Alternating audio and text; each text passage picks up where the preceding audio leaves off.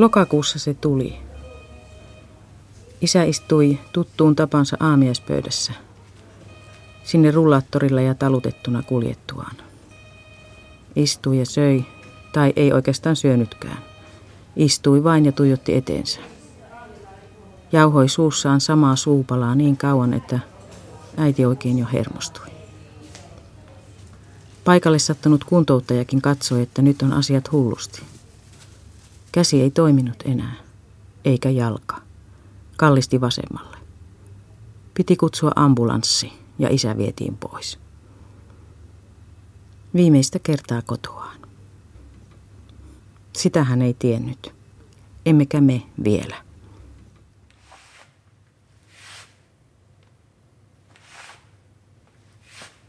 Olit lähtenyt hoitoreissulle ennenkin. Silloinkin kaksi vuotta sitten, kun äidin selkä murtui, eikä hän pystynyt hoitamaan. Silloin piti laittaa vanhain kotiin vähäksi aikaa. Siellä sinä ikävöit monta viikkoa. Mutta pääsit hän silloinkin kotiin, vaikka välillä luulit jo muuttaneesi takaisin pappilaan. Vanhainkodin ikkunasta, kun näkyi lipputanko, niin kuin ennen pappilassa. Siellä sinä teit välillä töitä virastossa. Hoitajat olivat talomiehiä, virastoapulaisia ja kanttoreita. Joku mieli siihen outoon uuteen paikkaan oli saatava. Palasit viimein, niin kuin sanoit, aina vain samoja, mutta tuttuja seiniä mittaamaan. Ollaan me näihin lähtöihin totuttu. Eikö ollakin, isä?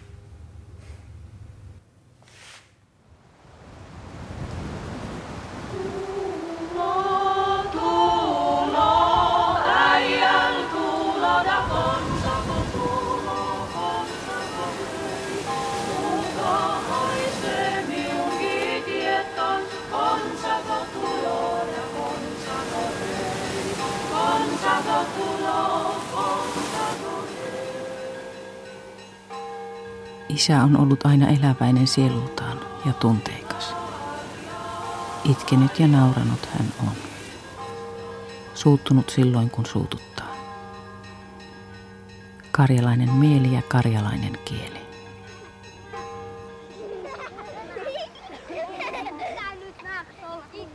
Pieni poika Suistamon Piensaran kylästä. Poikasena tippui karsinaan ja päästä oli tulvinut verta tuvan lattialle. Veren seisauttaja oli tullut silloin ja lausunut voimalliset sanansa. Mammansa kanssa kiiruhti aina sunnuntaisin kirkkoon, keltaisten viljapeltojen halki. Poika halusi suutariksi tai papiksi. Sitten tuli sota. Piti paita vieraille maille. Evakkopaikat vaihtuivat. Lapualta Pohjois-Karjalaan. Sitten Savon sydämessä varttuessaan hän teki päätöksen ja lähti pappisseminaariin. Nuori ja komea, hyvin pukeutunut mies. Silloin kaikki pukeutuivat hyvin. Isä Helsingissä seminaarissa. Nuori jolppi isojen kiviportaiden juurella. Sileä poskinen ja elinvoimainen vartalo. Suoraselkäinen, kaunis, herkkä mies. Niin läsnä ja silmistään elävä.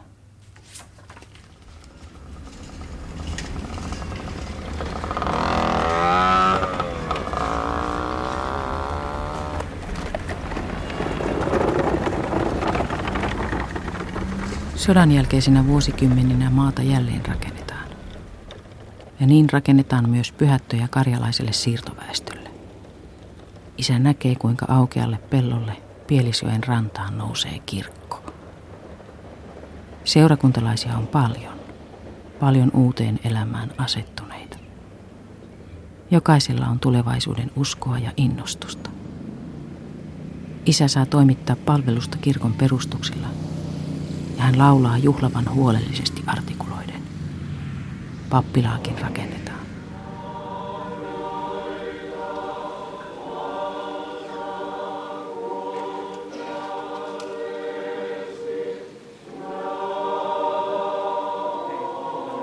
Kun pyhäkkö on valmis ja kullattu risti saatu tornin huipulle, seurakunta voi kokoontua kirkkoon joka viikkoisiin palveluksiin.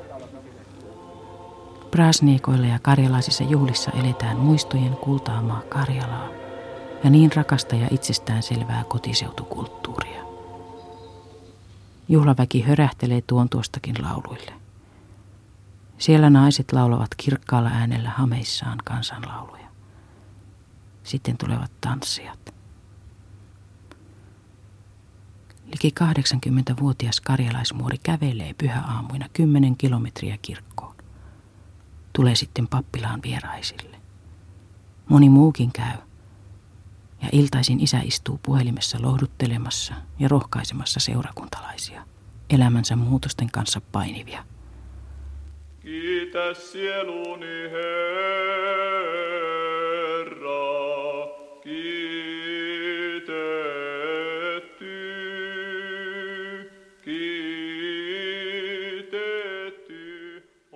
Monta kertaa viikossa isä pakkaa mustan ison papin salkkunsa huolella ja taittelee epitrakiilin kauniisti päällimmäiseksi.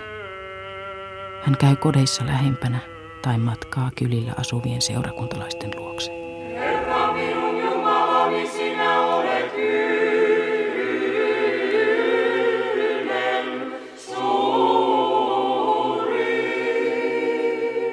Siellä toimitetaan palveluksia kodeissa. Kokoonnutaan yhteen ja vietetään kuusi juhlia. Rukoushuoneessa pidetään Jumalan palveluksia. Montako vuotta nyt porosuolot on Tulimme tänne hammaslahteen ja sitten hammaslahdet. Eikö se nyt tule 30 Kylissä pöydät notkuvat vieraanvaraisuutta. Kuuluu kotoisa murteen sorina ja naurun hersyntä. Aluksi isä kulkee linja-autolla. Yöpyy joskus kaukaisimmilla etapeilla.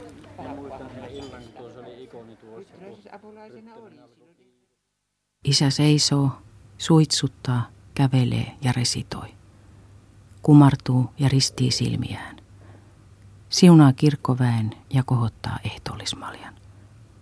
Kuuntelee synnin tunnustuksia, laskee multaa arkulle ja puhaltaa sammuksiin tuohuksia piensaran pojan herkillä huulillaan. Iltaisin isä usein takoo kirjoituskonetta virastossa.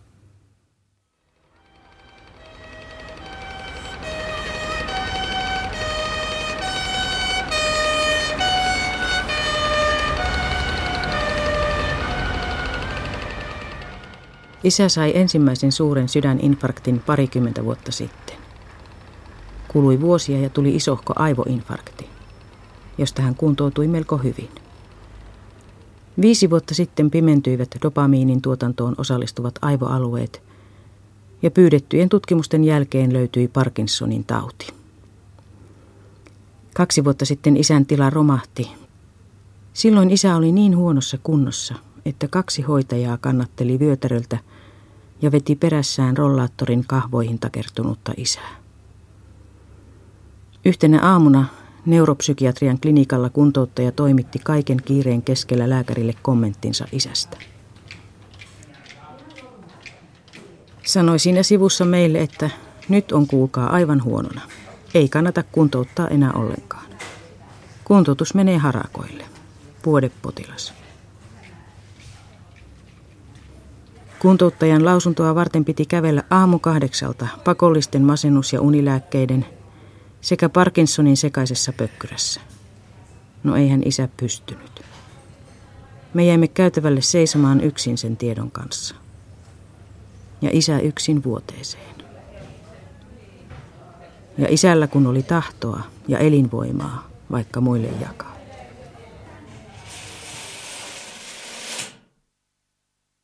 En ollut kertaakaan paikalla, kun isä sairastui. Myöhemmin, kun olin maailmalla, hän kirjoitti ja kertoi kaikki vaiheensa.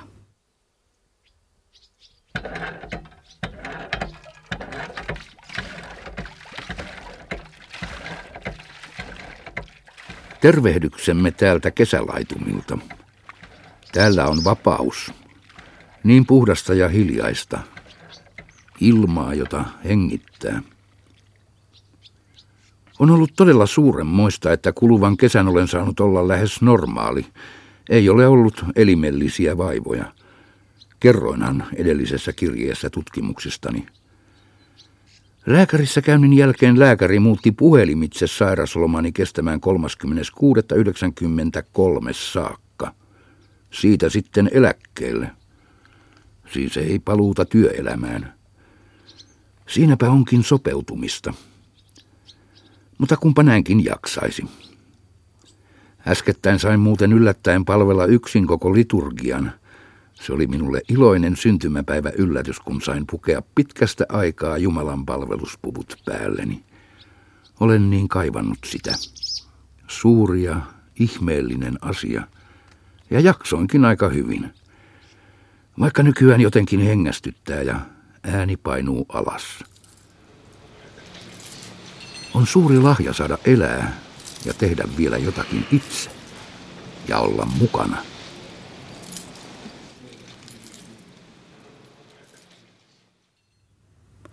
Mutta isä kuntoutui.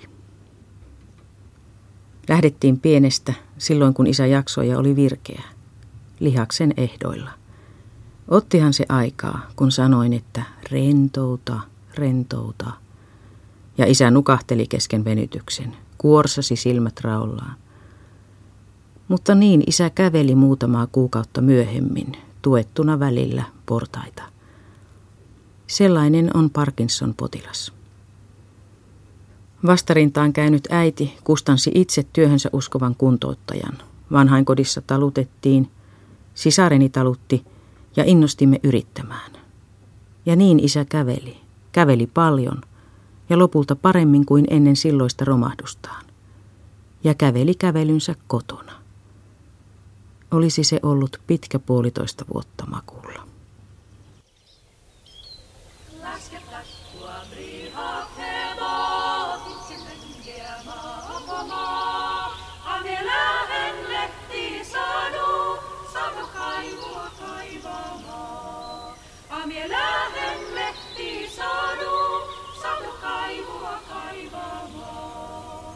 Isä nousee alttarin portaita ja menee kirkkoon.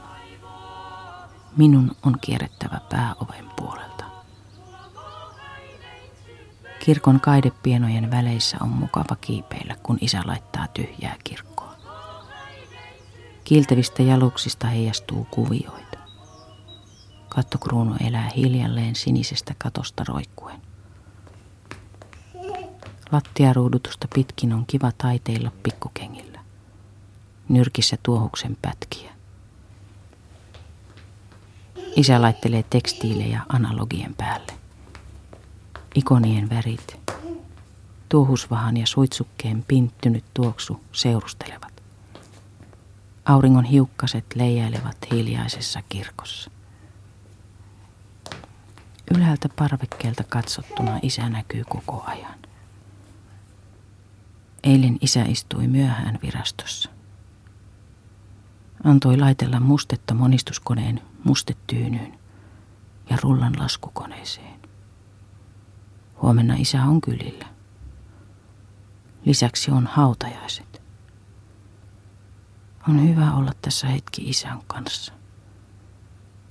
Välillä käyn kiipeilemässä ulkona puissa.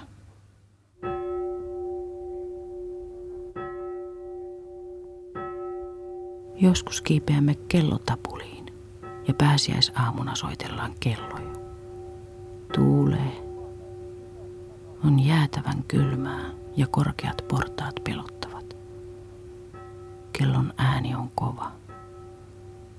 Tuuli silpoo oimoita. Mutta isä pitää tiukasti sylissään. Tornista näkee kauas. Kun pääsemme alas tornista, ihan naurattaa helpotuksesta. Isä nauraa mukana. Vähän vielä vapissuttaa ja naurattaa entistä kovemmin.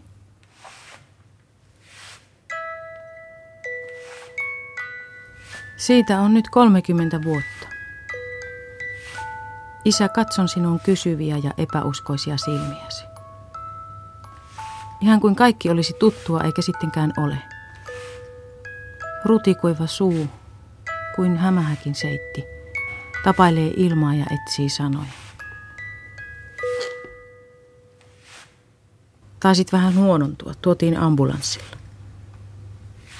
Olet turvassa ja sinusta pidetään hyvää huolta.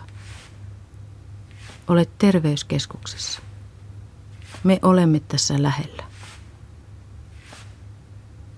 Koukkuun vetäytyneet kivikovat sormesi pusertavat heikosti kättäni.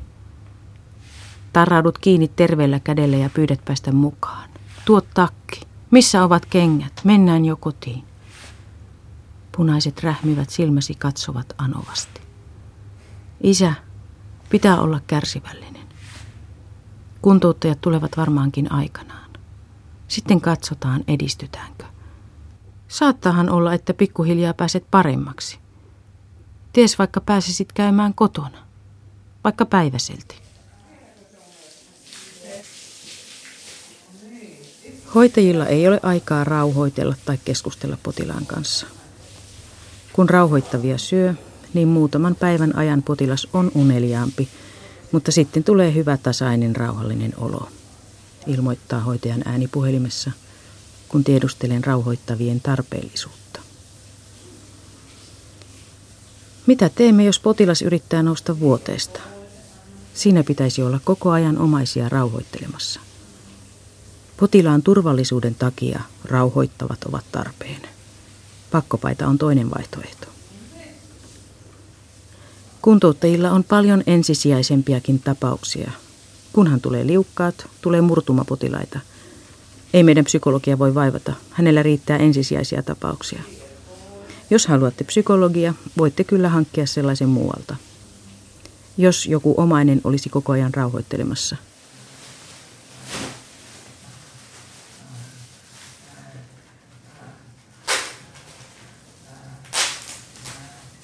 Isä on maannut nyt terveyskeskuksessa muutaman viikon. Kuntouttajat tulevat. Isä on raivostunut, kun hän ei enää pääse istumaan eikä kävelemään silloin, kun tahtoisi. Yrittää saada pettymyksensä sanoiksi. Yhteistyökyvytön. Toisinaan hän on hiljaa ja nukkuu. Silloin ei voi kuntouttaa.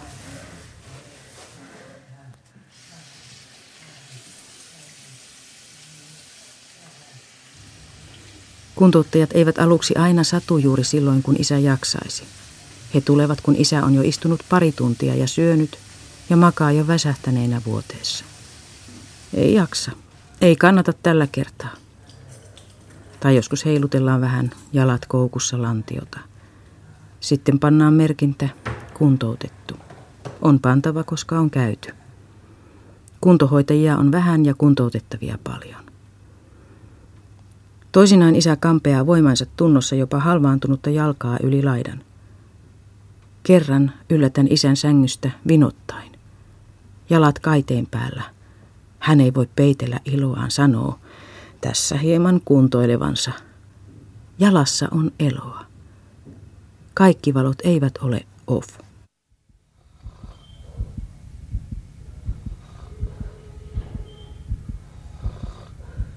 Kun isä on syönyt rauhoittavia muutaman päivän, hän ei herää koko iltana.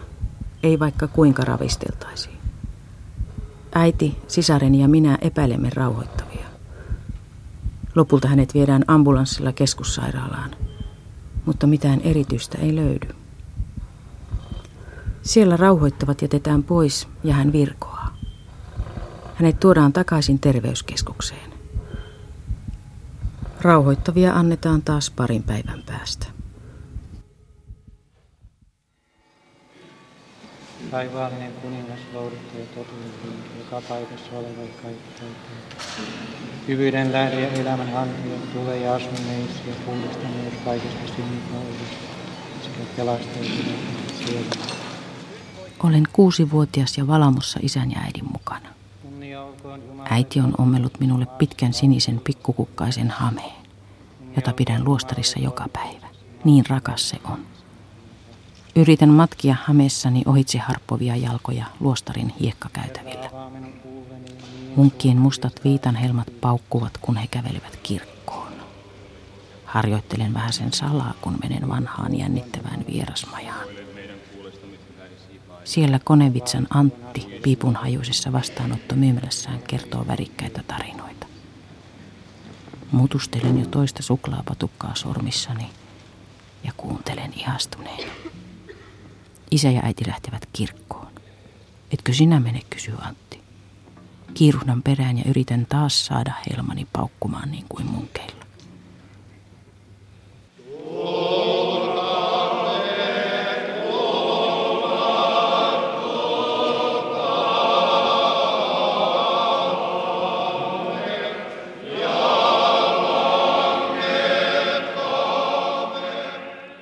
Isä on mukana palveluksessa ja monta isän aikalaista. Kyttyräselkäinen munkki katsoo pikimustilla silmillään ja seisoo koko ajan. Yritän ristiä silmiä yhtä paljon kuin munkit ja kumartelen vauhdikkaasti. Ihmeellinen, unien tuoksuva kirkko.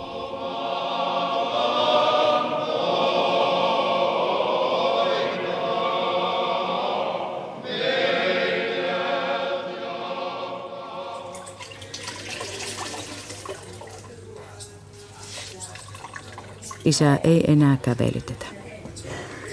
On kulunut kuukausi hänen huonontumisestaan ja vaikuttaa siltä, ettei harjoittelua aiota aloittaa. Pari kertaa hänet nostetaan kainaloistaan roikkumaan telineeseen. Isä roikkuu ja ähkii telineissä ihan yksin ja kuntouttajat laittavat sitten vuoteeseen. Kun erikseen pyydämme, suostuvat hoitajat pari kertaa kiskomaan muutaman askeleen. Siihen se sitten jääkin. Ei heillä ole aikaa. Ei seisomaan nousua, ei seisontaharjoituksia. Muutama viikko ja tuomio on peruuttamaton.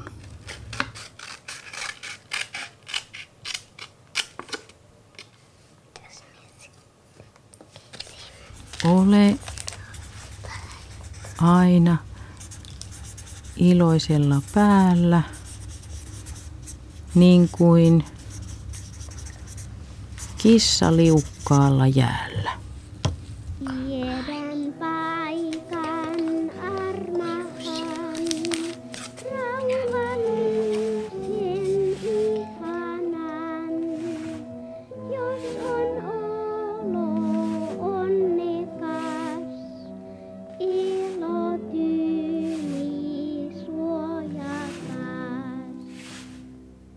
Nyt on kevät.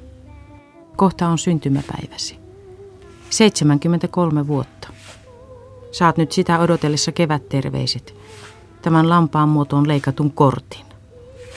Tehtiin silkkipallerosta sille villat ja vihreälle sahalaitaan leikatulle nurmikolle värikkäitä kukkasia. Lähetellään aina jotain. Silloin kun ei päästä. Onhan näissäkin sinulle ohjelmaa.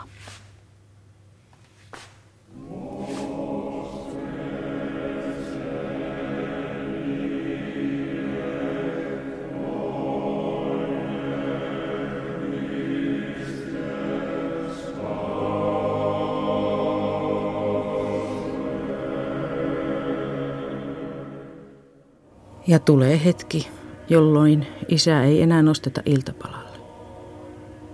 Tähän saakka hän sai illastaan monta viikkoa joka ilta tuolissa istuen. Tai sitten äiti tai sisareni aina työntelivät TV-huoneeseen ja käytävillä. Isä aina virkistyi ja tuli hyvälle tuulelle. Ja mikä parasta, saatiin jumpattua jalkoja. Mutta nyt iltapala on tästä lähtien syötävä sängyssä, halusi tai ei. Yhtäkkiä kenelläkään ei kerta kaikkiaan ole aikaa nostella isää. Ilta illan jälkeen ja viikko viikon jälkeen rukoilemme hoitajia nostamaan hänet istumaan. Koko toimitus veisi viisi minuuttia yhteensä. Omaiset syöttäisivät, vaan kun ei voi. Kukaan ei selitä, miksi hänet nostettiin aiemmin, mutta ei nosteta enää.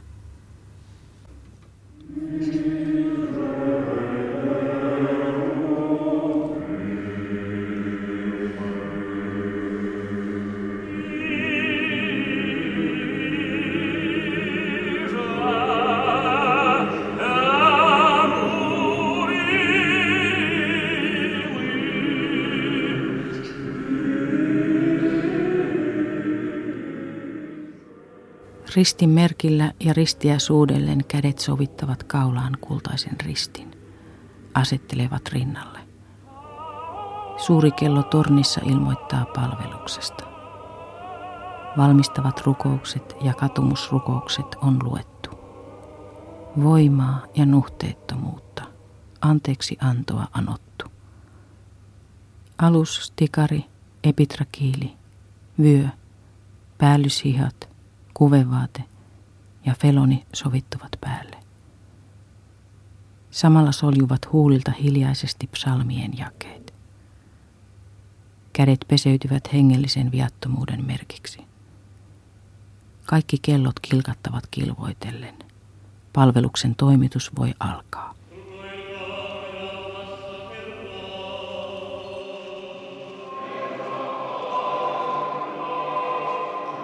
Kiitetty olkoon isän, pojan ja pyhän hengen valtakunta, alati, nyt, aina ja iankaikkisesta iankaikkiseen.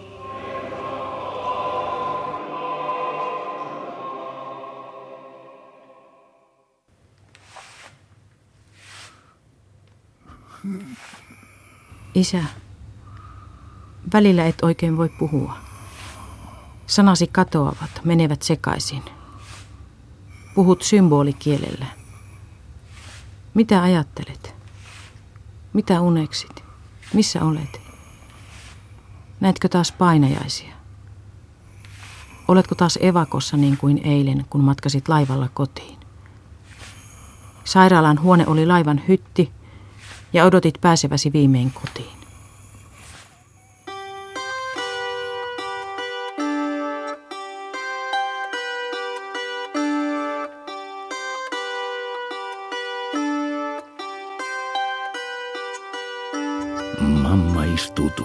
Pöydän ääressä ja jakaa meille lapsille lämmintä leipää. Siskojen hiukset ovat kylvetyksen jäljiltä liiskaantuneet hartioille. Mamma saippuoi pienet perusteellisesti. Sitten pesimme mamman selän. Hän toistelee vieläkin huh huh huh, niin kuin saunassa kuumissaan ja hymyilee niin kuin aina. Sisko letittelee mamman hiuksia. Aamulla on lähtö suistamon kirkko.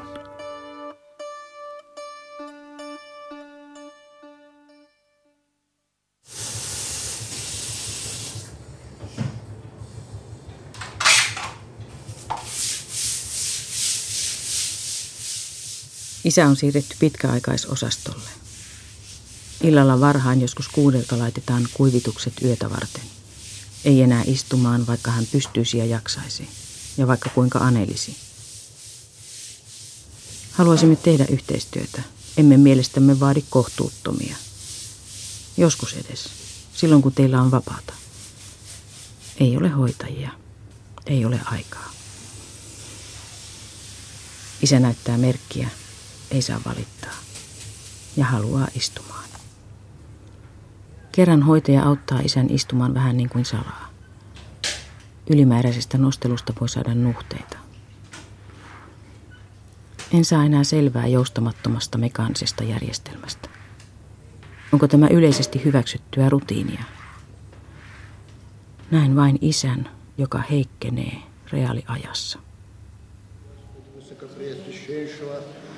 Никодима митрополита, Великарского Апостолов,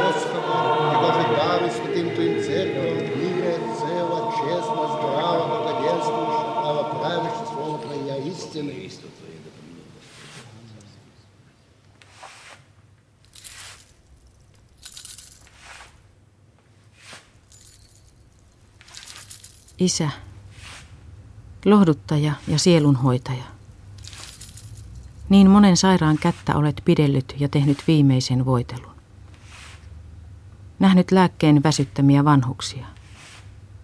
Kannustava ja vapaamielinen. Vanhanaikainen. Pappeuden persoona. Liian herkkä ja liian lempeä. Upposit täysin työhösi. Vaan kun ei se ollut työ, vaan elämä. Elämästä on niin vaikea jättää.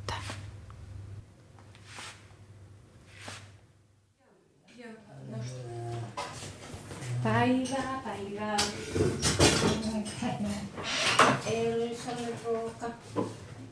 Kun olen käymässä, vietän paikkakunnalla aina muutaman päivän, joskus viikon. Istun isäni vuoteen vieressä pari kertaa päivässä. Joskus hän intoutuu puhumaan filosofisia. Kuuntelee kotoa tuodulla nauhurilla vanojen laulujen kasettia. Muistelee edesmenneitä seurakuntalaisia.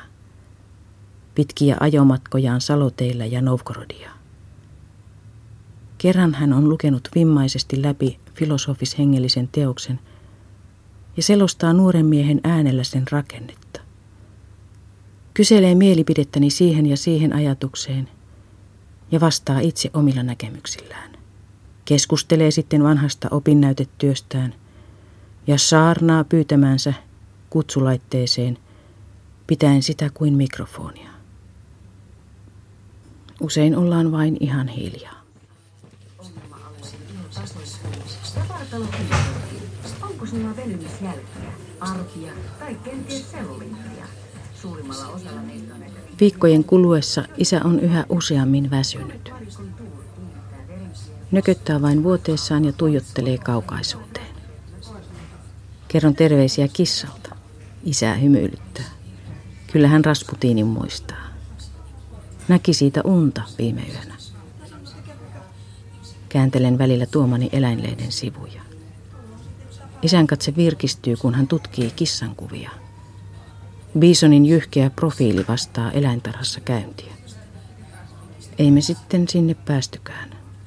Vaikka kesällä vielä suunnittelin, että otetaan invataksi ja lähdetään pyörätuolilla.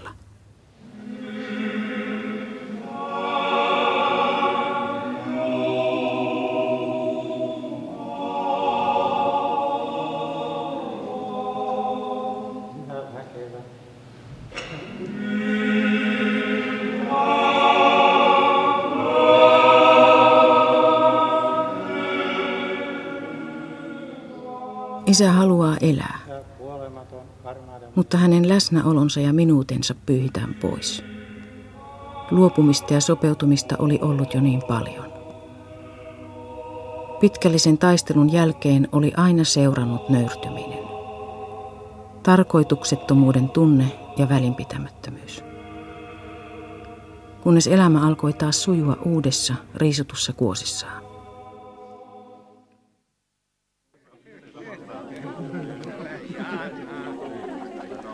Suku kokoontuu Pohjois-Savossa isän veljen kotona.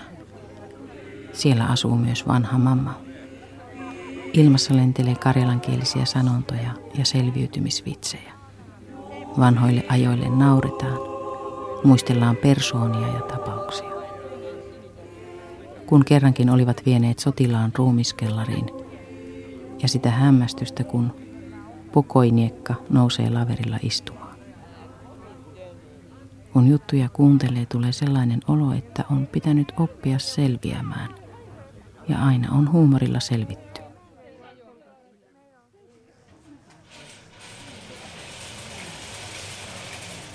Vaippa on ollut jatkuvissa muutoksissa pahin koitos. Se oli suuri kolaus omalle tahdolle. Sitä ei enää lähdetty vessaan silloin, kun halutti. Piti pissiä vaippaan, itkeä ja pissiä. Isä oli kauhuissaan, kun ei tiennyt, mikä pakkopaita se oli ollut. Se hiersi joskus vereslihalle ja kutitti armottomasti selkää. Tulehdukset alkoivat. Mutta ei auttanut, vaippa oli oltava.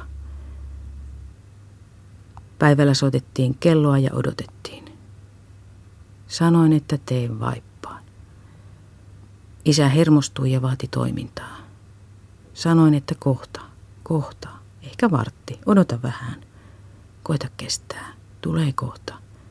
On toisen potilaan luona. Lopulta oli sanottava, että kyllä pitää tehdä vaippaan. Ja isä vain pidätteli. Pitkään isä kamppaili tätä oman kehon kahlitsemista vastaan. Ja vielä viime aikoinakin, ennen huonontumistaan, rimpuli kotona useita kertoja päivässä vessaan. Ihan juuri silloin, kun itseä halutti. Viis siitä, sopiko se toisille vai ei.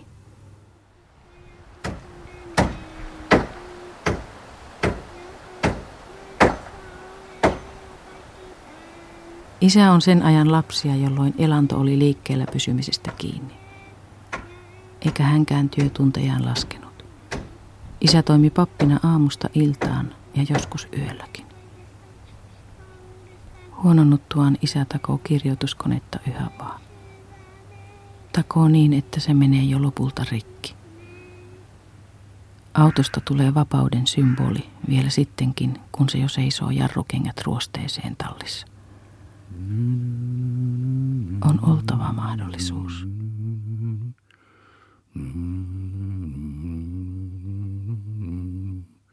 Isä haluaa edelleen. Isä haluaa kävellä ja kirjoittaa. Isä puhuu, kysyy, pyytää, vaatii. Melkein kaikkeen on vastauksen oltava. Niinkö? Höpsistä. Ei nyt. Ei. Isä on sitkeä ja haluaa vaan. Ennen pitkää isän on tyydyttävä, huokaistava, suljettava suunsa ja silmänsä. Mekin, vaimo ja kaksi tytärtä, joudumme useimmiten estämään yritykset. Emme osaa. Isä puhuu ja puhuu, selvittää toistamiseen samaa asiaa. Mitä hän tarkoittaa? Mikä on vialla? Pitää olla kärsivällinen. Oleellista ei ole se, mitä hän sanoo, vaan se, mitä hän viestii. Kun sanat eivät löydy, selittää hän niillä sanoilla, mitä kiinni saa. Tutuilla sanoilla ja tutuilla tilanteilla.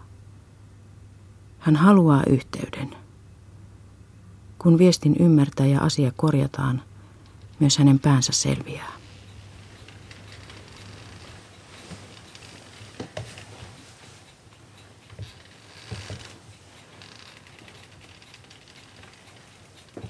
Pakkanen puristaa rinnasta. Koulun mäki on liukas. Jyrkässä mäessä kiskotaan ylös vettä kelkalla. Ohi menevien autojen telaketjut vonkuvat mäkeä noustessaan. Kaikki puhuvat sodasta. Mamma katsoo joskus kyynel silmässä ja aina lähtiessämme sanoo. Menkää Jumalan kerralla, kun vain ei lapset.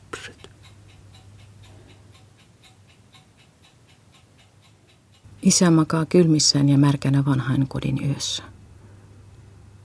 Soittokello soi.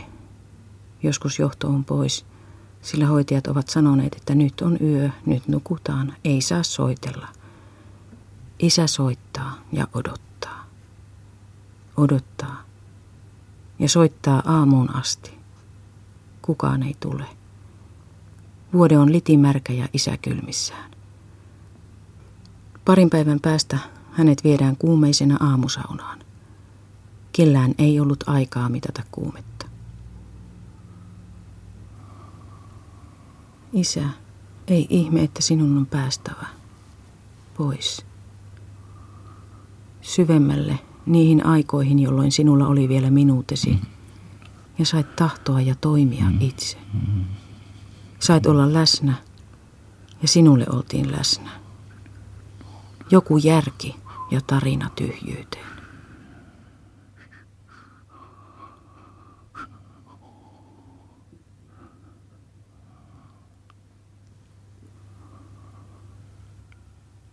Kehvon kylässä vietetty aika on ollut evakkomatkan onnellisinta aikaa.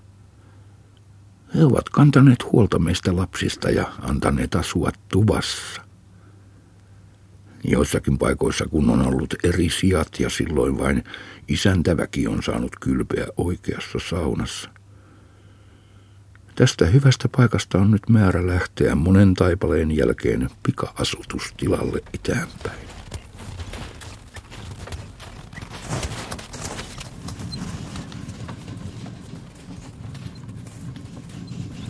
Isäntä valjastaa hevoset kevätjäiden aikaan ja talosta saatellaan Kallaveden poikki Kuopioon. Mitään pika-asutustilaa ei perillä kuitenkaan osoiteta. Sen sijaan asuttavaksi määrätyn talon isäntä huutaa astuessamme sisään. Jos olisin terve, tappaisin teidät kaikki. Yöllä pelottaa.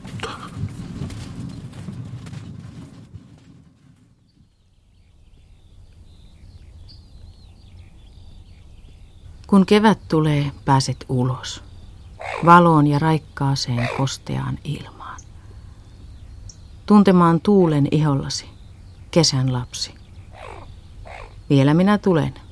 Puetetaan hoitajilla monta kertaa ja lähdetään ajelulle. Joen rantaan ja puistoon. Tulen. Vien ulos ja sanon, että rakastan sinua, isä. Olet meille kaikille tärkeä. Koeta jaksaa. Vielä minä sen sanon, vaikka aina jää sanat kurkkuun.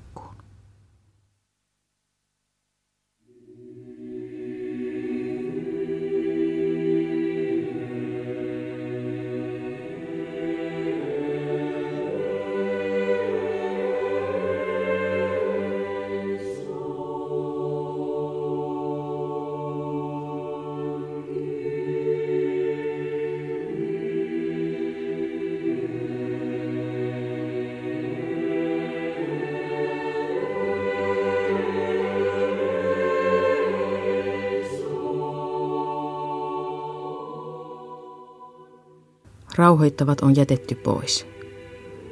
Isä on tosi rauhallinen ja pysyy taatusti vuoteessa. Pari päivää hän oli ollut aivan apaattinen. Pakko jättää rauhoittavat pois. Hyvä. Armollista. Oikeus.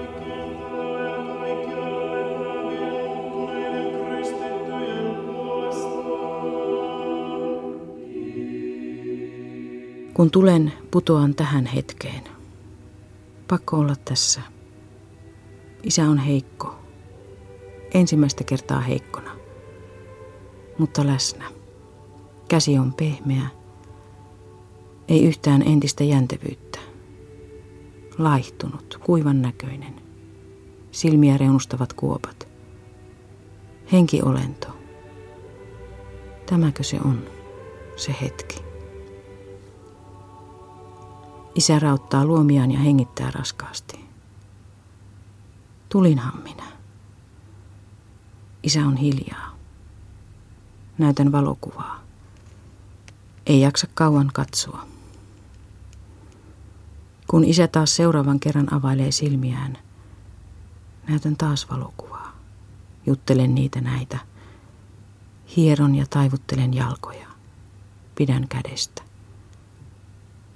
Kun ruoka-aika tulee, istun puolitoista tuntia juottamassa pisara kerrallaan. Pitää saada juomaan. Koko ajan meinaa mennä väärään henkeen. Isä ei muista, että on syömässä. Nukkuu ja syö. Ei jaksa yskiä. Janottaa. Isä juo ja virkistyy ihan vähän. Mutta ennen niin ponnekas kiukun sihahdus on vain ponneton pihaus. Kun seuraan hänen nielemistään, omat kurkunpääni lihakset kramppaavat. Poistuessani olen aivan voimaton. Yhtä väsynyt kuin isä.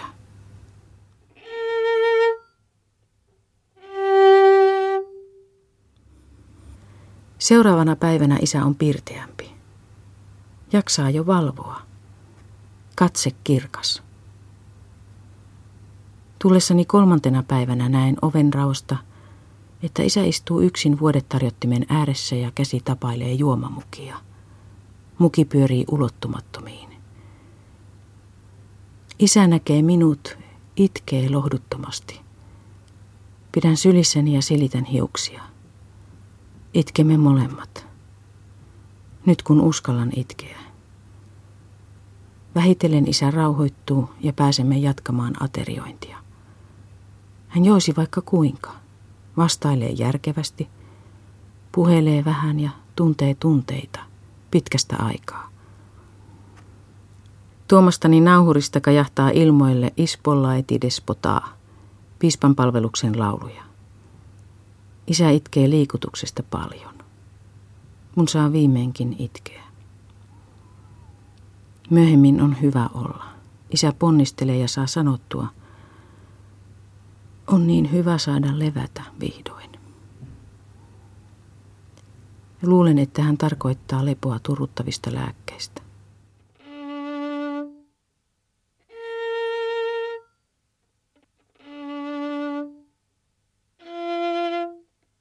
Seuraavana päivänä isä istuu terhakkaammin ja lusikoi itse ruokansa. Hän on selväpäinen, läsnä, tuntee, muistaa ja tietää olevansa terveyskeskuksessa. Kommunikoi ja naurahtaa tutulla tavallaan. Isä juo ja vahvistuu. Muutaman päivän päästä isä on pitkästä aikaa virkeä, puhelee järkeviä, haluaa vessaan. Vuoroon sattuu ensikertalaisia hoitajia. He vievät vessaan. Isä on riemuissaan.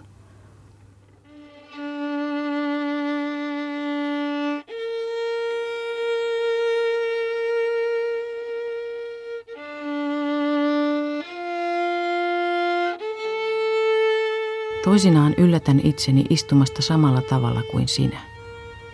Tai sitten ajan välillä autoa niin kuin sinä. Yhtäkkiä olet läsnä katselemassa mukavalla otteella maailmaa.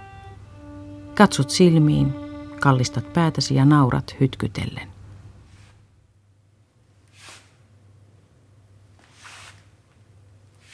Ei isä paljoa jaksa, mutta ei tarvitsekaan. Saako hän nyt olla hauras, hidas ja heikko? Vai pitääkö juoda nopeasti kyllin saadakseen? Ei kuoleman edessä voi loputtomiin rimpuilla, eikä elämä ehkä siitä pidemmäksi muutu, mutta olisi elämisen arvoista. Kosketus, kontakti, ääni, joku puhuu minulle. Olen elossa. Oma keho, oma elämä, ainutkertainen. Älä ota pois.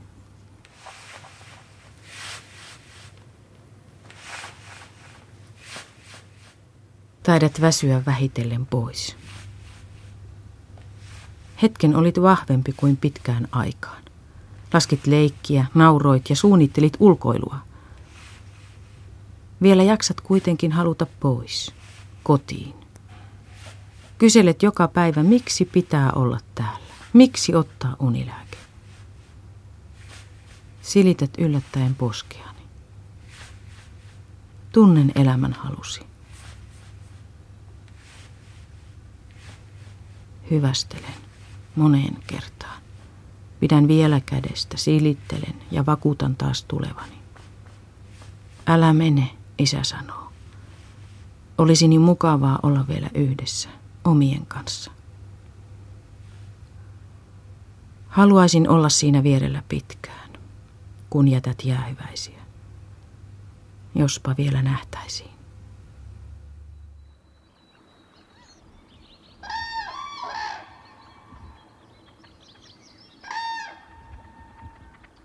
Ajan sillan yli, ohi keskustan.